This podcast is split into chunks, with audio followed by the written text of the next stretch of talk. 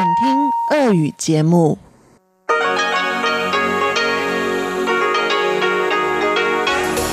В эфире Международное радио Тайваня. Здравствуйте, дорогие радиослушатели! В эфире Международное радио Тайваня и вас из тайбэйской студии приветствует ведущая Анна Бабкова.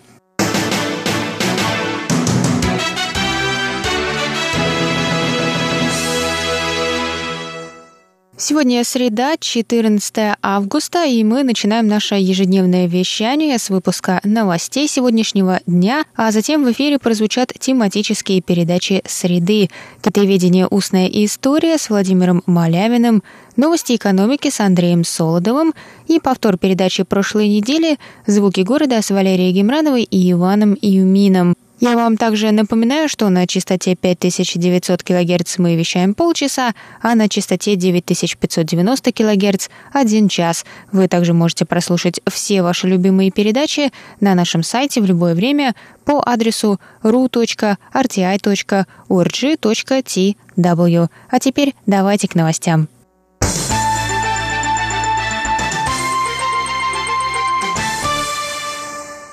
Тайбэйский фонд спасения женщин выступил 14 августа с протестом у дверей фонда по японско-тайваньским обменам и в очередной раз призвал Японию принести извинения тайваньским жертвам станций утешения. Станциями утешения называли военные бордели, работавшие с 1932 по 1945 год на оккупированных Японией территориях. В них китайские, корейские, тайваньские, филиппинские и женщины из других стран Азии принуждались японскими оккупационными властями к сексуальному обслуживанию японских солдат в ходе Второй мировой войны. По разным оценкам, на станциях пострадало от 20 до 410 тысяч женщин, из них около 1200 были тайваньками. Глава фонда Фантин заявила, что они продолжат бороться за права жертв сексуального насилия со стороны Японии в период Второй мировой войны. Она также добавила, что на Тайване осталось лишь две женщины, пережившие насилие на станциях утешения. Фань сказала, что Япония должна признать свои ошибки, чтобы такого не повторилось в будущем. День памяти женщин для утешения отмечается ежегодно 14 августа. Япония выплатила компенсации нескольким жертвам, однако не приносила официальных извинений тайваньским женщинам.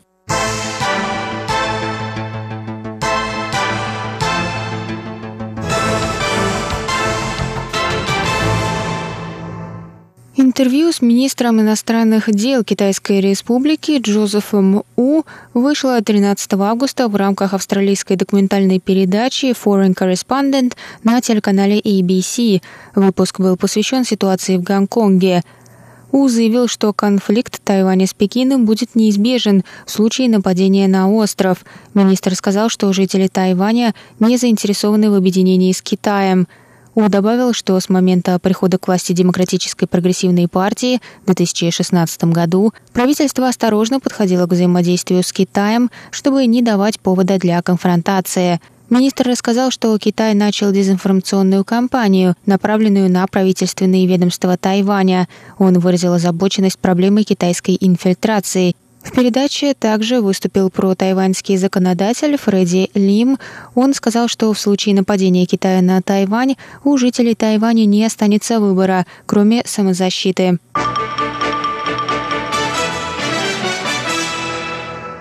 Первый случай заболевания лихорадкой денге в Новом Тайбе местного происхождения был зарегистрирован 14 августа.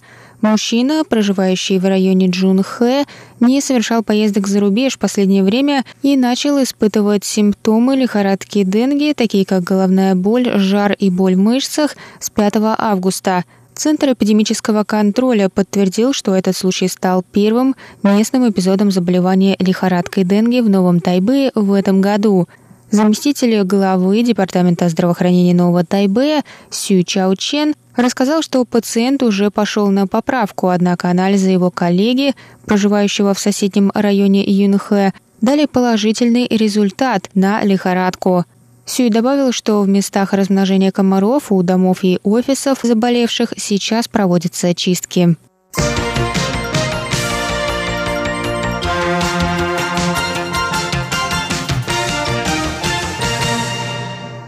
Авиалинии Cathay Pacific отменили 14 августа несколько своих рейсов между Гонконгом и Тайванем в связи с протестами в аэропорту Гонконга. Многие рейсы также были задержаны. Среди задержанных и отмененных рейсов были следующие направления – Тайбэй-Гонконг, Гонконг-Тайбэй, Сеул-Тайбэй, Гонконг-Гаосюн, Гаосюн-Гонконг. Кроме того, одна из крупнейших тайваньских международных авиакомпаний, EVA Air, отменила один утренний рейс Гонконг-Тайбэй.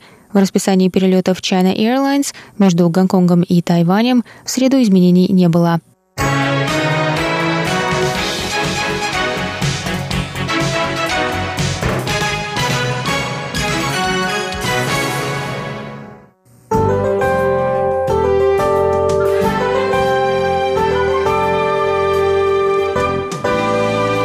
Сейчас прогноз погоды. Сегодня в Тайбэе было до 36 градусов тепла, солнечно с переменной облачностью.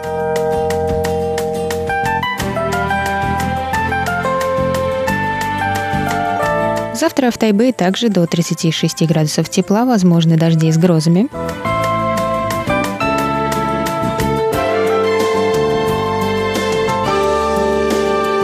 Тайджуне завтра до 31 градуса тепла, также возможны грозы.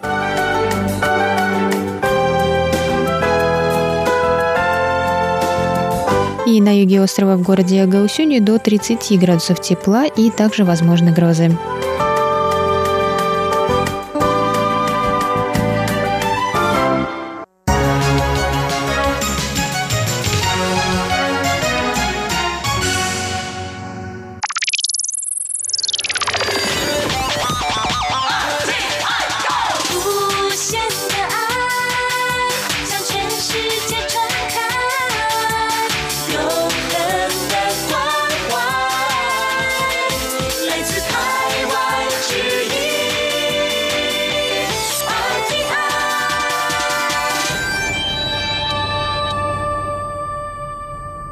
Это был выпуск новостей за среду 14 августа. Для вас его провела и подготовила ведущая русской службы Анна Бабкова. На этом я с вами прощаюсь, дорогие друзья. Далее в эфире тематические передачи «Среды». До новых встреч. Пока.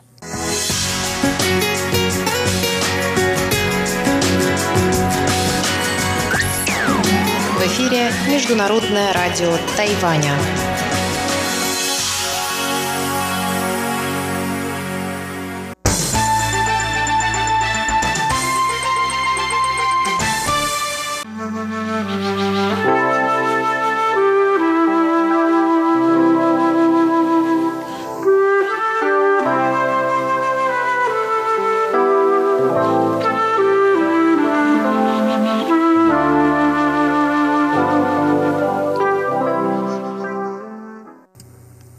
Говорит Международное радио Тайваня.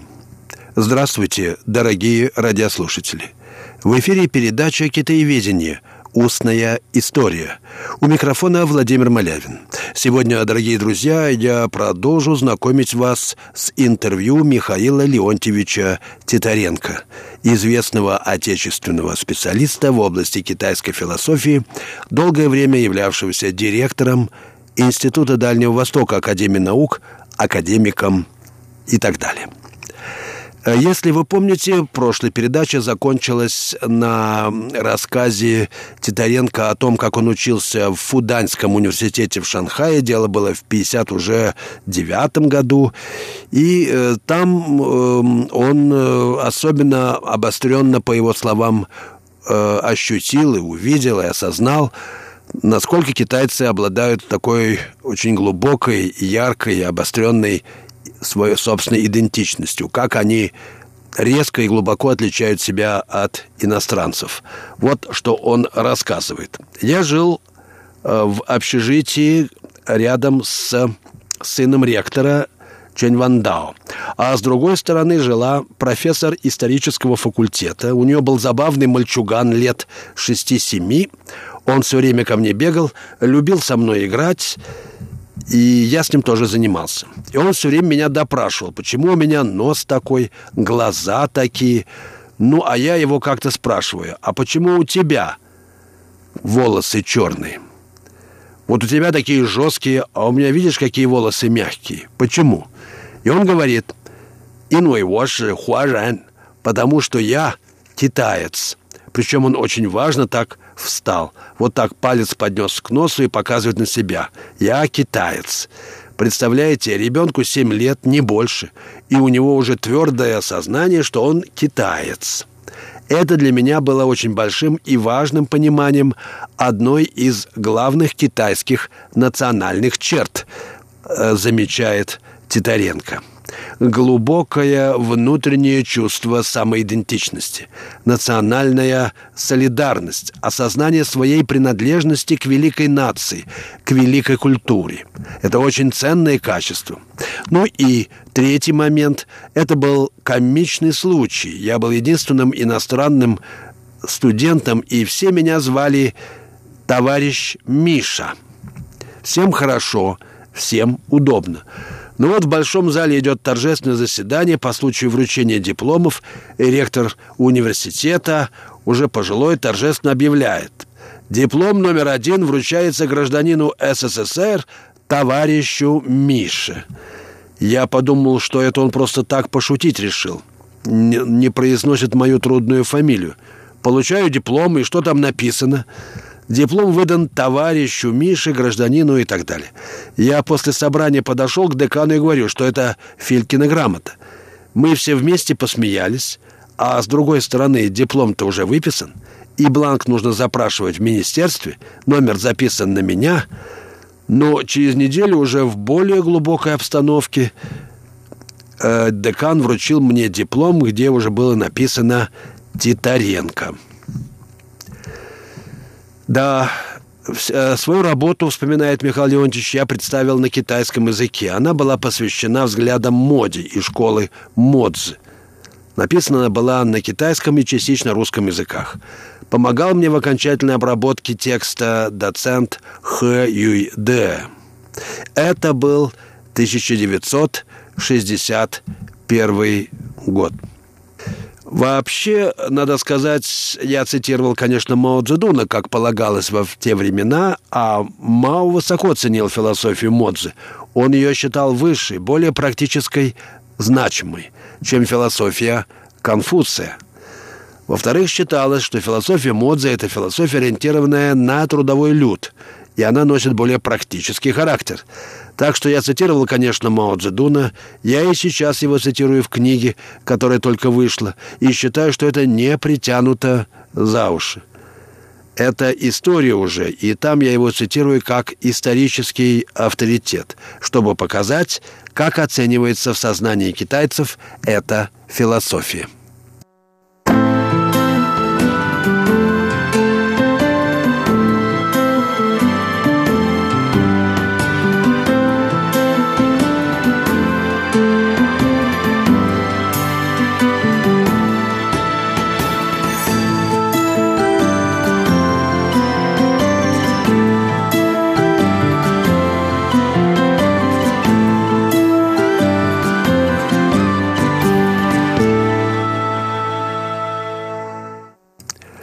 Слушаете передачу «Китаеведение. Устная история» Международного радио Тайваня. Передачу ведет Владимир Малявин. Сегодня я продолжаю знакомить вас с интервью Михаила Леонтьевича Титаренко и нашего известного исследователя китайской философии. В своем интервью Титаренко довольно подробно э, рассказывает о своем отношении к Мао Цзэдуну. Вот что он говорит о нем. Мао Цзэдун, безусловно, является большим политиком, великим государственным деятелем. Он один из величайших деятелей XX века, при этом он до мозга костей китаец. И все достоинства и ограничения китайской культуры, все они проявляются в нем как в человеке очень талантливом. Во-первых, он великий поэт, человек глубочайших знаний. полученных самообразованием. Никто из китайских руководителей, наверное, не освоил все 25 китайских историй, которые сейчас изданы. А Мао их не просто читал, а сопровождал комментариями, оставил огромное количество комментариев. Как мне рассказывали китайцы, которые знали его, когда шло заседание Политбюро или еще какое-то мероприятие, то Мао Цзэдун всегда подводил историческую базу под любой подход, политику. И это производило на всех огромное впечатление. Он говорил, как действовал Цао Цао, или Любан, или еще какой-то известный деятель, таким обширным историческим знанием, э, таким э, искусным плаванием в истории – как Мао Цзэдун не обладал ни один из китайских лидеров. Даже такие очень подкованные теоретические люди, как Лю Шао Ци или Чен Юнь. Ничего подобного в публичных выступлениях они не демонстрировали. И это на всех производило огромное впечатление. Я считаю, что как мыслитель Мао Цзэдун, безусловно, оставил очень глубокий след в истории не только Китая, но и мира – Ему удалось в соперничестве с Гоминданом, с Чен Кайши привлечь на свою сторону огромные массы людей, переиграть Чана. Они ведь играли на одном поле, но Чан Кайши не удалось продемонстрировать, что он является единственным и подлинным выразителем интересов широких масс. А Мао Цзэдуну удалось показать, что Чан является всего лишь выразителем интересов узкой группы богатых людей. Я не хочу сейчас бросаться терминами политическими, ругательными, так сказать. В общем, Мао Цзэдуну удалось показать, что его взгляды более соответствуют уровню национального самосознания, более широких масс крестьянства, прежде всего. Ну, и городских люмпинов, бедноты городской и значительной части, кстати сказать, китайской интеллигенции. Ведь уже после гражданской войны уже в чунтинский период многие выдающиеся китайские интеллигенты, хотя они вроде бы еще находились в лагере Ченкаши, на самом деле их сердца и сознание были как будто бы с Мао Цзэдуном. Тот же Гомо те же деятели демократических партий. Они потом перешли на сторону китайской компартии и помогли создать единый фронт. В этом плане, конечно, антиимпериалистические, антифеодальные, антияпонские лозунги сыграли очень важную роль. Они показали непоследовательность позиции Ченкаши, и на этом Мао Цзэдун очень хорошо сыграл. Тут надо отдать должное ему как политику. Вы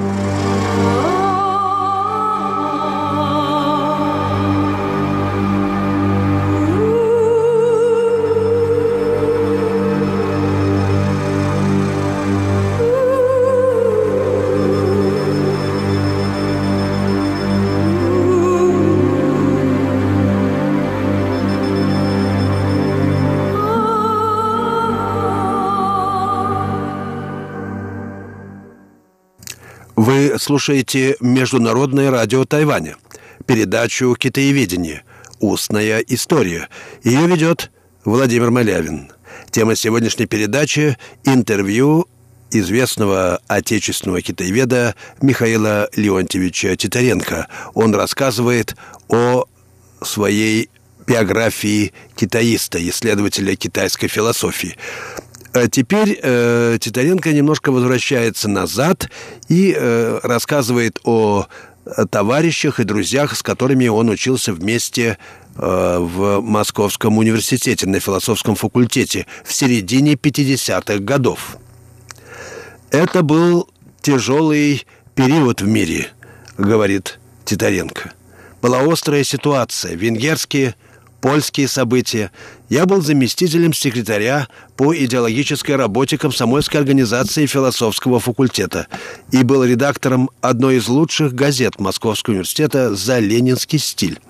Моим заместителем и главным художником нашей газеты, блестящим художником, был никто иной, как товарищ Александр Зиновьев, вот тот самый автор «Зияющих высот». Вообще-то в то время на философском факультете училось много интересных людей. Многие впоследствии стали известными. Раиса Титаренко, которая тогда носила ту же фамилию, что и я, которая потом стала супругой Михаила Сергеевича Горбачева, Бовин Александр Евгеньевич, Фролов, который стал потом помощником Горбачева, Ильенков, знаменитый наш философ, с которым мы вместе написали статью о критике философских взглядов Мао Цзэдуна. Тогда я выступал под псевдонимом «Алтайский». Он был старше меня. Тогда он был аспирантом, а я студентом. А когда писали, он уже был великим философом, а я ответственным работником ЦК КПСС. Во время этих событий на нашем факультете было много венгров, много поляков. Полный интернационал. Мы сначала жили на Остромынке, сейчас там общежитие какого-то политехнического института. А тогда это было главное общежитие всех гуманитарных факультетов МГУ. И нас в комнате было всего лишь 13 человек.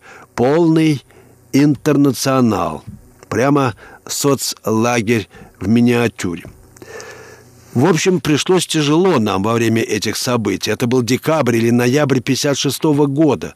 Наши польские друзья-студенты рядом с газетой «За ленинский стиль», которую я редактировал, вывесили свою газету «За свободу».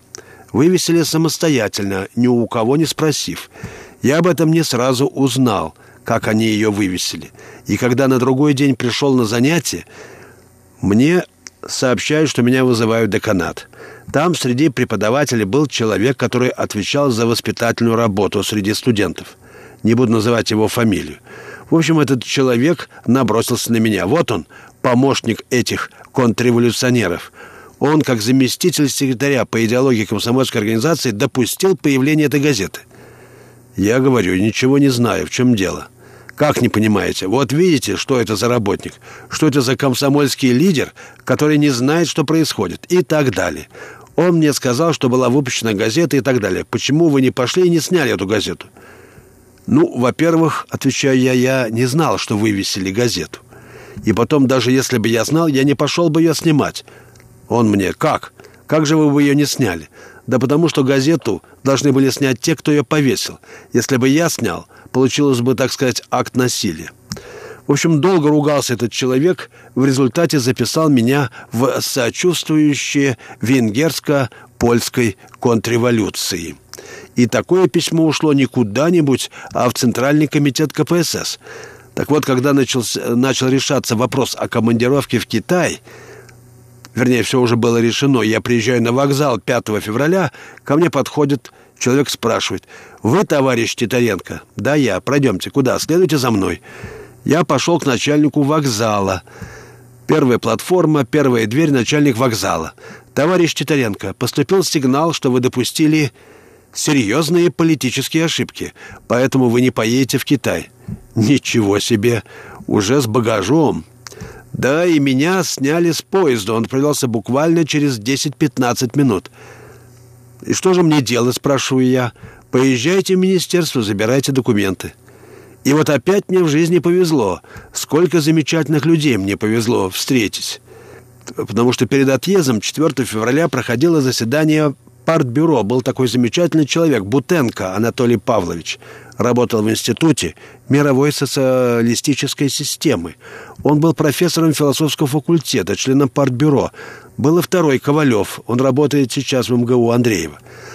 Секретарем парткома был Старченко, профессор логики. Дай бог ему здоровья. Короче говоря, Старченко узнал, что приняли решение исключить меня из списка группы в связи с моей политической неблагонадежностью.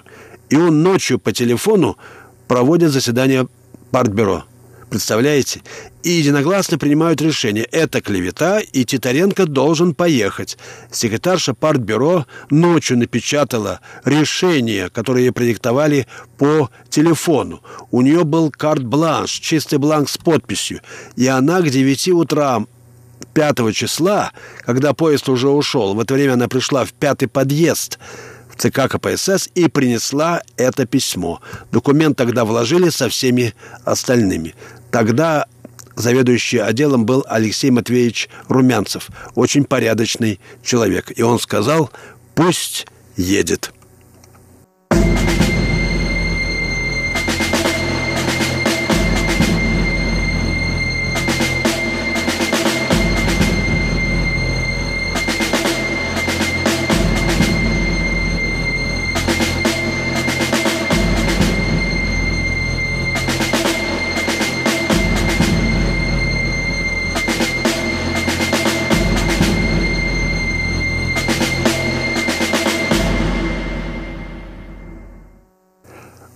Слушаете передачу «Китаеведение. Устная история» Международного радио Тайваня. Передачу ведет Владимир Малявин. Я продолжаю знакомить вас с рассказом Михаила Леонидовича Тидоренко о его карьере китаиста, о его жизни в России, в Китае, о его исследованиях Китая.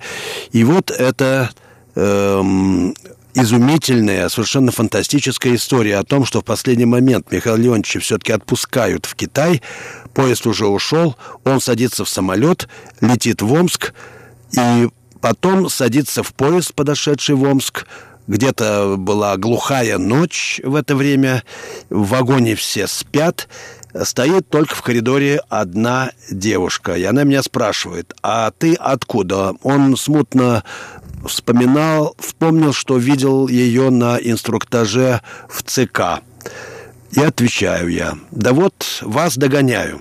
Короче, это была моя будущая жена Галина Ивановна Сереченко. Она меня встретила вот таким образом. Я встретил свою судьбу, как говорится. Надо было, чтобы меня сняли с поезда, посадили в самолет, ну и так далее. К сожалению, Галины Ивановны уже 17 лет как нет на этом свете. А в купе нас было четверо. Был Александр Ларин, ведущий научный сотрудник нашего института. Был Карев, он еще жив, работает юристом. И Богачев, не знаю, где он. Ну и вообще было много людей известных ехало в Китай, э, рассказывает Михаил Леонтьевич. Ну, например, э, Май Богачихин ехал изучать китайскую керамику. Сергей Хусаинов ехал изучать китайское сельское хозяйство. Позже работал у президента Назарбаева. Был экономист Виноградов. Шабалин Вадим Иванович на стажировку по экономике ехал. Владимир Гусаров занимался философией, написал работу о Ханьюе. Саша Решетов из Ленинграда занимался национальным вопросом. Была Эльвира Стулова, которая занималась переводами, она из питерского отделения Института Востоковедения. Была Наташа Свистунова, наша сотрудница Института Востоковедения. Она занималась средневековой историей, ученица Симоновской. Была Зина Лапина, ну и был, конечно, Михаил Крюков. И тут Михаил Леонидович рассказывает историю о свадьбе Михаила Васильевича Крюкова и его супруги Хуан Шуин, которая проходила в Пекине. Ну, об этом, наверное, в следующий раз больно уж важное и грандиозное событие. А пока настало время прощаться с вами. Вы слушали передачу «Китаеведение.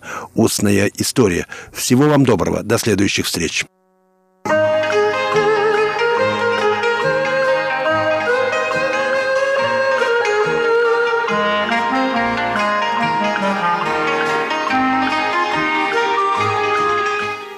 Здравствуйте, дорогие слушатели Международного радио Тайваня. В эфире еженедельная передача из рубрики «Новости экономики». У микрофона ведущий передачи Андрей Солодов. В прошлом выпуске нашей передачи, дорогие друзья, я ознакомил вас с выдержками из любопытной статьи, опубликованной в английском издании «АЭОН» под интересным названием «Человек прожорливый». Автор статьи Луиза Фабиани. Сегодня, дорогие друзья, я хотел бы продолжить эту тему. Итак, человек прожорливый, экономический аспект –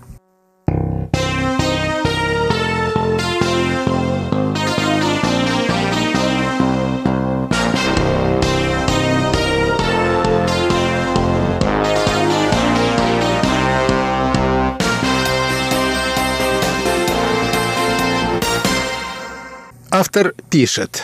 В книге «Мечты о Какане» заслуженный профессор Амстердамского университета и специалист по средневековой голландской литературе Герман Плейш описывает страх тех времен перед тем, что и без того жалкое существование внезапно сделает поворот в еще более страшную сторону – чтобы уменьшить эти опасения, фантастические пищевые утопии щедро сдабривали повседневную борьбу за выживание смешными гиперболами, создающими веселые, перевернутые вверх дном ситуации. Это вымышленное райское царство на земле стало местом, где нет боли, дискомфорта и нужды. В этой волшебной стране борьба человечества внутри пищевой цепочки завершилась, и люди обрели свободу. Они перестали быть добычей, но и хищниками в полном смысле этого слова уже не были. Там не нужен каторжный труд в поле и на ферме на благо господина. Готовность животных в Какане стать едой чем-то напоминает рассказы североамериканских индейцев, в которых дичь типа оленей или кроликов сама предлагает себя охотнику, который хорошо с ней обращается. Для коренных американцев такая схема взаимного уважения была проявлением просвещенного хотя и своекорыстного интереса. Если охотиться в меру и бережливо, то это обеспечит сытое будущее последующим поколениям животных и охотников, которые хотят есть.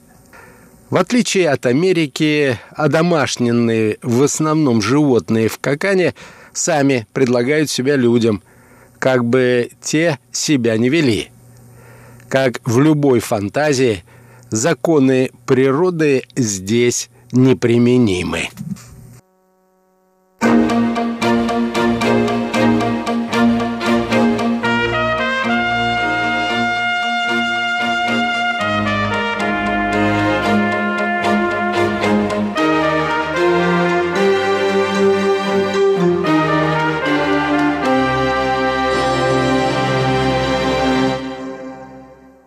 Однако тут различимая одна особенность.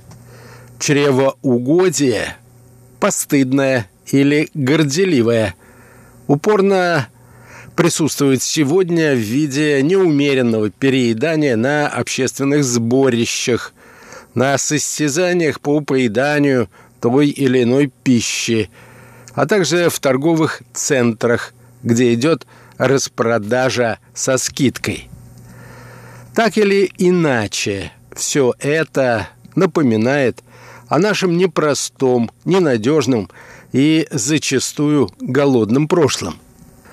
Профессор Плидж говорит, что если бы люди из Средневековья увидели нас сейчас, они бы могли прийти к заключению, что современная Европа и Северная Америка во многих отношениях стали воплощением идеала каканя. Фастфуд доступен в любое время дня и ночи.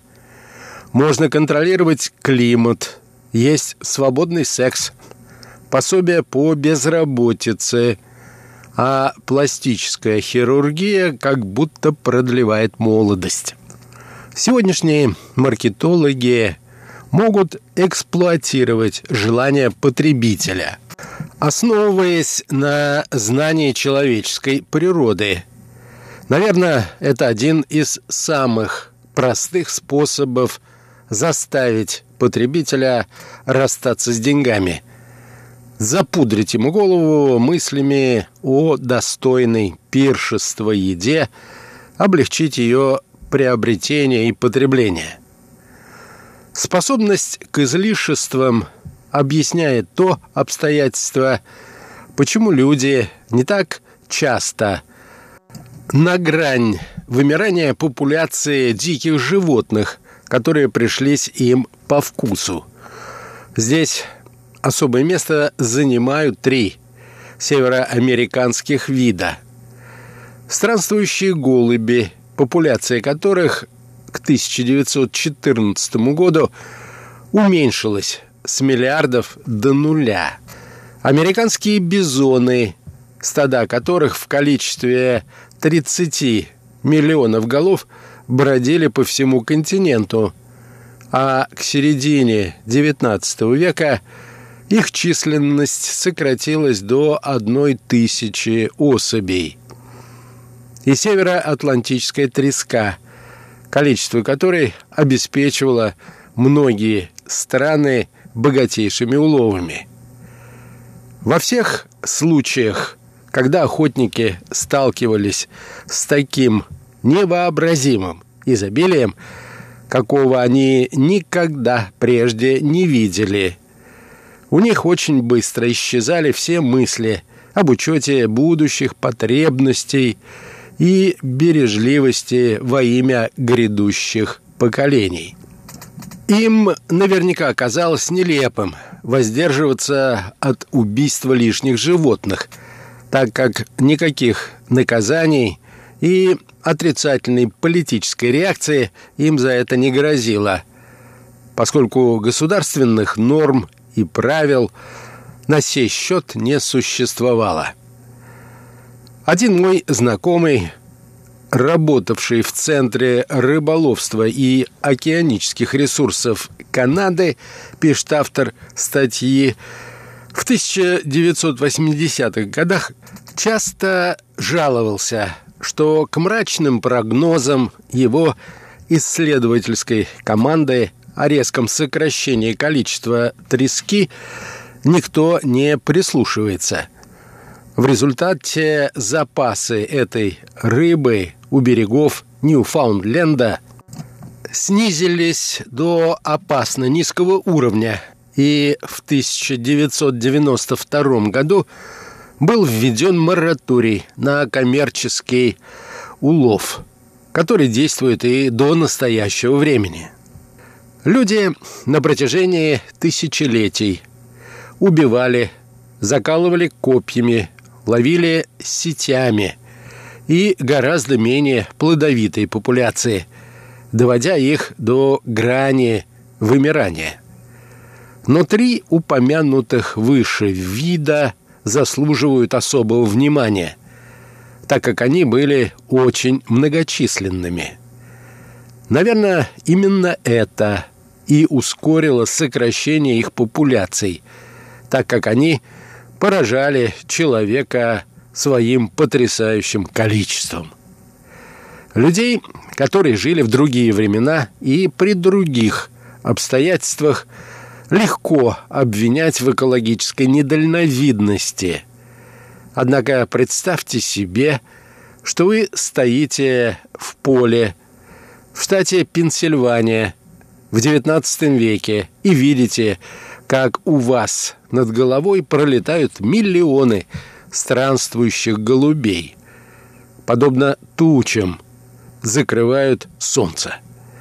Станете ли вы задумываться о том, что массовый отстрел этих птиц при запас является плохим планом на перспективу?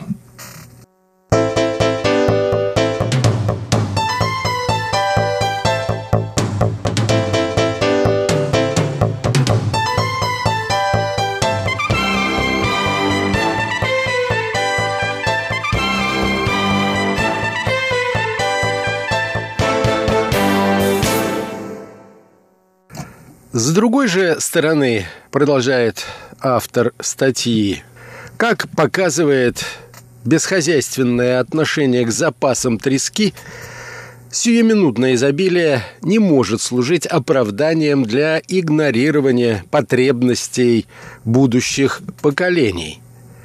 Наверное, никакие исследования и нравственные ограничения не смогут сдержать наши естественные побуждения.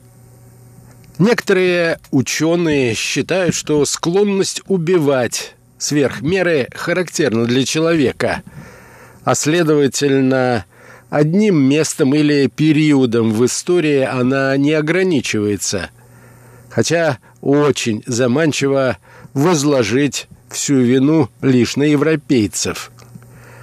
Чрезмерная эксплуатация природных ресурсов – является общей пагубной чертой охотников, потому что промысел зверя занятие состязательное.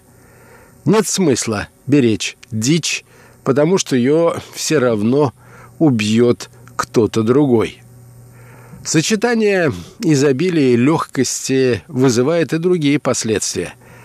Северной Америке и Европы на рекламных счетах, зазывающих клиентов в мясные рестораны, куры, петухи, бычки и свиньи радостно приглашают их в заведения, которые жарят, парят и подают плоть их собратьев.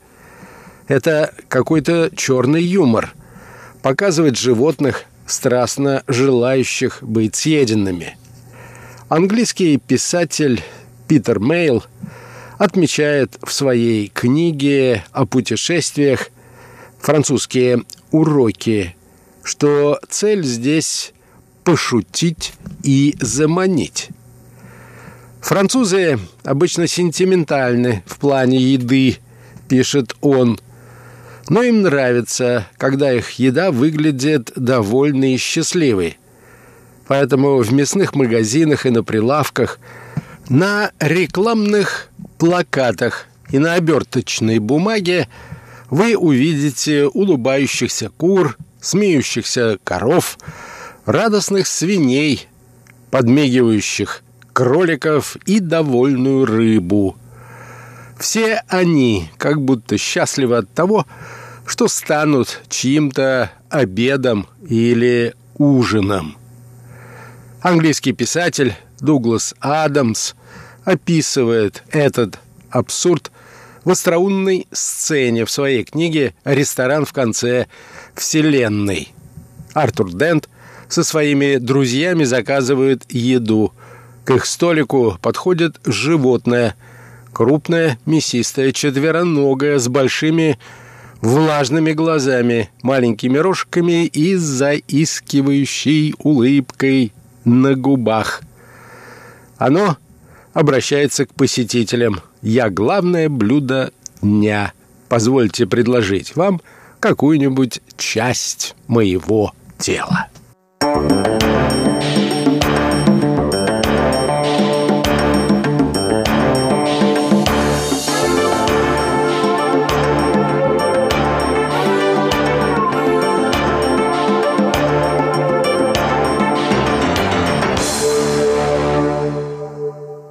На этом, дорогие друзья, я завершаю нашу сегодняшнюю передачу.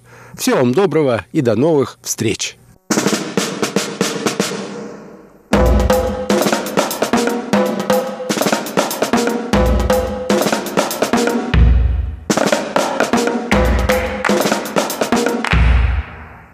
Здравствуйте, дорогие друзья! Вы слушаете передачу «Звуки города». У микрофона, как всегда, ваши самые любимые ведущие Валерия Гемранова и... Иван Юмин. Всем привет! Привет-привет!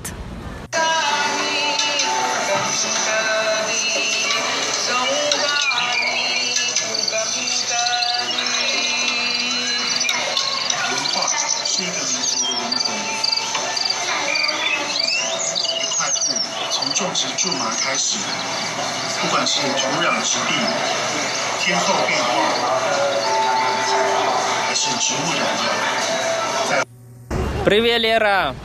Привет, Ванюш! Вот я сразу хочу тебе говорить, что я думаю, что я уже знаю разгадку. Да ладно, ну-ка удиви меня. Мы сегодня будем разговаривать о музее коренных жителей, да? Возможно, будем, да. А что значит «возможно»? Ну, потому что мы сегодня с тобой будем разговаривать не только о музее коренных жителей, мы сегодня с тобой будем говорить о музее, в котором есть экспозиция коренных жителей. А я думал, вот эта загадка, все про коренных жителей. Ну хорошо, ничего, мне любопытно. А куда мы? А где мы сейчас с тобой находимся, Вань? Расскажи. Мы сейчас находимся, я смотрю, в парке. А в каком парке, Вань? Мы в мемориальном парке мира и память 28 февраля. Верно, Вань. А чем этот парк славится? То есть помимо того, что это парк, мемориальный парк мира и памяти 28 февраля, а что здесь находится, что привлекает очень многих гостей столицы? Ну, это парк и построили именно для того, чтобы люди помнили историю Тайваня. Это верно, Ванюша. Я тебе сейчас говорю, а я тебе даю подсказку. Музей. Какой музей здесь находится? Есть Национальный музей Тайваня. Неужели мы сегодня туда? Конечно, Вань, мы идем с тобой сегодня в Национальный музей Тайваня, а где как раз-таки одна из экспозиций – это экспозиция о коренных жителях Тайваня. Хорошо, жду с нетерпением. Ну что ж, пойдем? Пошли, конечно.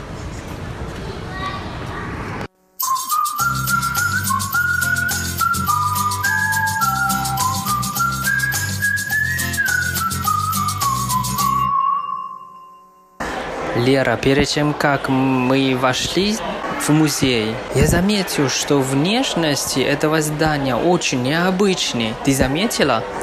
Да, Ванюш, я думаю, что мы с тобой подумали об одном и том же, что этот музей выглядит далеко не как все здания на Тайване. Он выглядит очень по-европейски и напоминает даже немного, наверное, Рим, я так думаю. Очень интересно, потому что то, что я знаю, вот это музей, а, на самом деле построили именно во времена управления Японии. Я думал, все вот эти стиль тоже по-японски. Оказалось, что нет, по-европейски и очень впечатляющий. Да, Ванюш, вот я вот только что взяла брошюрку, чтобы мы с тобой более точно узнали о том, а в каком же стиле построен данный музей и когда. И вот здесь написано, что он построен в классическом греческом стиле. И он также напоминает классический греческий собор. Также здесь есть ступени, как и в многих зданиях классического греческого стиля и есть Дарианский ордер. И также у него есть вот этот вот купол в романском стиле, то есть купол, как мы привыкли видеть у многих соборов, но в данном случае это купол музея, и он был построен в романском стиле. То есть это здание настолько выбивается из всего того, что можно увидеть в, в Тайбэе, а, и он притягивает, и этим самым он притягивает свои взгляды, этим самым приходится зайти внутрь и посмотреть, что же здесь происходит. И на самом деле я хочу тебе сказать, вау, я как только зашла в музей, увидела крышу, потому что а, вот этот сам купол, он сделан из стекла, и там также на этом стекле присутствуют орнаменты, в основном это цветочные и листовые орнаменты, и солнце пробивается сквозь эти стекла внутрь, э, внутрь музея, и от этого здесь такой создается очень мягкий солнечный свет, очень красиво. И внутри, как и снаружи, собственно, снаружи по всему периметру музея окружают колонны огромные, такие высокие. Внутри тоже есть колонны, но они немного пониже. Вот. И, э, то есть, как мы, получается, входим в музей, мы попадаем в лобби, из которого налево и направо э, мы можем пойти в выставочные залы. То есть, здесь всего в музее три этажа вверх и один этаж так сказать, подземный этаж B1, да, как мы это часто называем на Тайване. И на всех трех этажах у нас есть выставочные залы. Да, я тоже читал, что в этом здании всего три этажа, и на каждом этаже есть разные выставки или экспозиции. Так что давай пойдем, погуляем, посмотрим и расскажем нашим слушателям, что интересного. Да, Ванюш, без проблем. Только, знаешь, я бы хотела тебе сказать, что музей был основан, знаешь, когда? Дату? Нет. А вот это очень интересно, и я навсегда это запомню. Музей был основан 24 октября 24 октября 1908 года. Почему 24 октября настолько важно для меня? Потому что это мой день рождения. Ух ты! Значит, это как фото твои прапрадедушка. В да. один день родились вы. Да, мы родились с ним в один день, только разница между нами 82 года. Тогда мы посмотрим, как наш дедушка живет. Давай пойдем, я уже с нетерпением жду.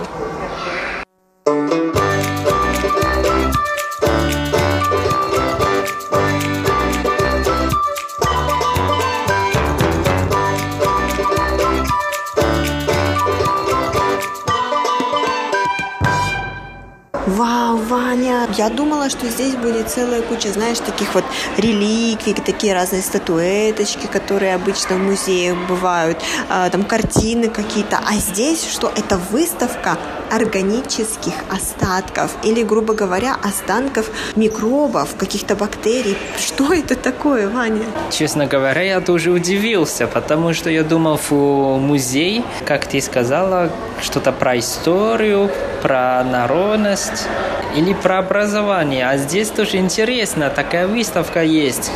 Ну что ж, давай пройдем, посмотрим. Давай, мне очень интересно, что вообще здесь представлено и почему, с какой целью была создана вот эта выставка. Лера, мне кажется, это совсем другой мир. Смотри, вот эти называния, даже на китайском мне с трудом понять. Это все называние микробов. Да, Вань, я впервые их, кстати, вижу. Это действительно очень интересно. И в таком месте, правда, снаружи это выглядит как классический греческий храм, а ты заходишь внутрь, и ты попадаешь абсолютно какой-то потусторонний мир микробов. Это, правда, невероятно интересно. Плюс, учитывая, что здесь еще поработали над подсветкой, это впечатляет. О, смотри, в центре сколько ракушек.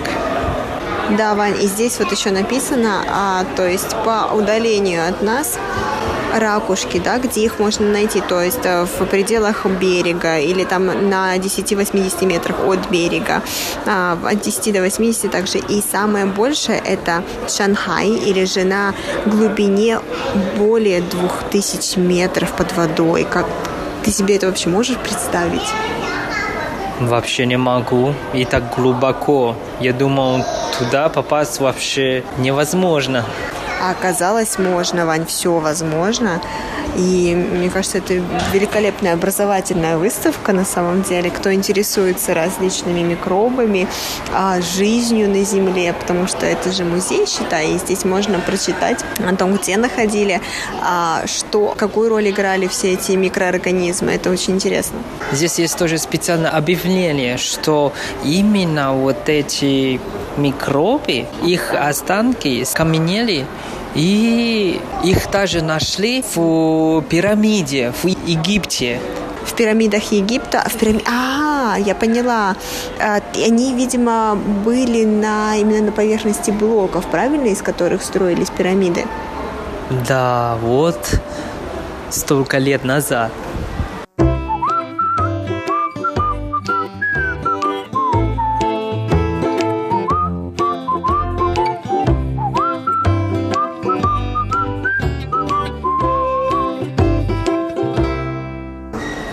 Здесь я нашла высказывание Робера Хука, который сказал, что при, после того, как мы изобрели микроскоп, здесь больше нет ничего, что мы не можем увидеть. И благодаря именно микроскопу, благодаря изобретению микроскопа перед нами открылся настоящий мир, а, который мы можем теперь понять.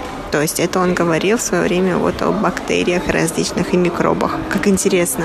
Хотя текст так написано очень интересно, но почему-то по рисунке очень страшно. Смотри, такой микроб, как большой монстр. Мне кажется, это похоже, знаешь, на какую-то микроблоху. Если ты когда-нибудь видел блох, она вот, вот, вот так вот эта штука и выглядит. Только она очень-очень маленькая, мне кажется, прям мизерная. То есть тебе необходим микроскоп, чтобы ее разглядеть. Вань, ну какой же это микроб? Это блоха настоящая. Ты когда-нибудь видел блох? Наверное, видел, но не обратил внимания. А я думаю, это микроб. Удивился. Ну нет, она же похожа на что-то живое уже, которое прыгает по тебе и ест тебя. Не надо.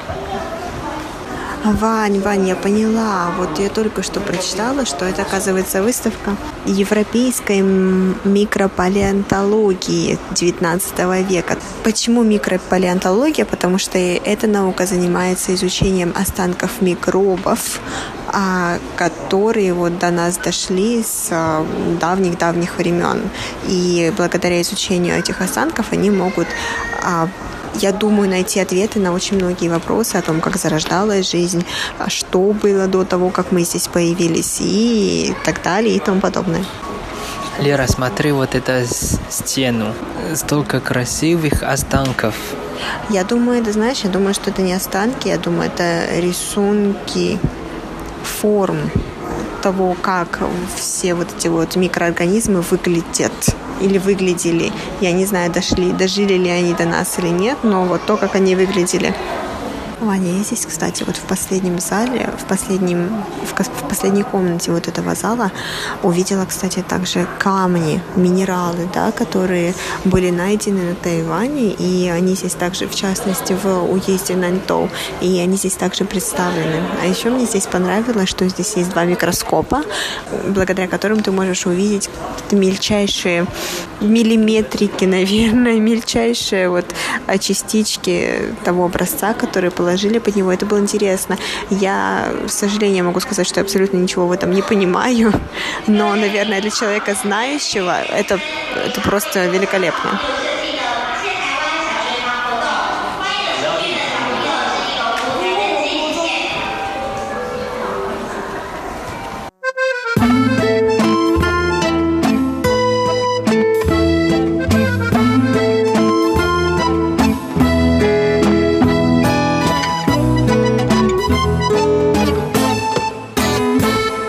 Дорогие друзья, сегодняшняя передача подошла к концу.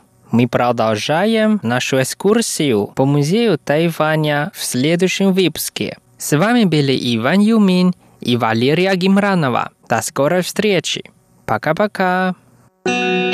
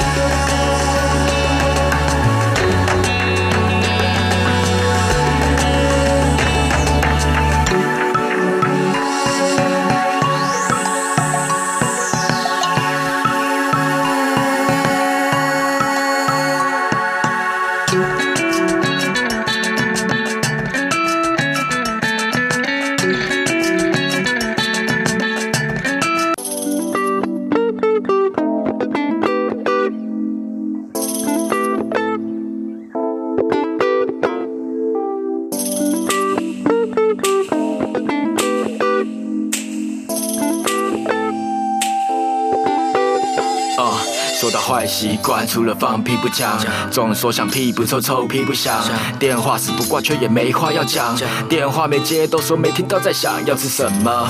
怎么都是我在想，可是怎么？不想吃都你在讲，每次吵架你都一直在翻旧账，我讲了一堆道理，但你还在翻旧账。我说天杀的，真的气死我！每次洗澡你都硬要进来上厕所，只要稍微变胖你都说是水肿，讲到减肥我看你也只是说说。Oh no，总是挤着你的赘肉。这运动服其实也没运动，每次睡前都转了几百个闹钟，最后闹钟叫的人都不是你，反而是我。没错，保养品都放我桌上，你的包包它不能放在地上。你总说以前的你不会这样，我才在想你现在怎么坐没坐上。问我干嘛要摆着臭脸，我就长这样啊，重点。搞到最后我们不聊天，搞到最后换你自己摆臭脸。你从此走进了我的生命。虽然你常常为了我生气，想着努力还是孤立。了我随时会到，像个猫咪，像我不行。你知道我只对你好。我说认输吧，别去找他理论，趁早投降。宫廷剧我演得好困，睡前懒得关灯，瞧你一个转身，我的棉被瞬间遍布在你全身。OK，我应该睡在哪边？各种娃娃它遍布我的房间，各种睡姿它把我挤到床边。明明已经够累了，还要陪你聊天。哦，真是有够霸道。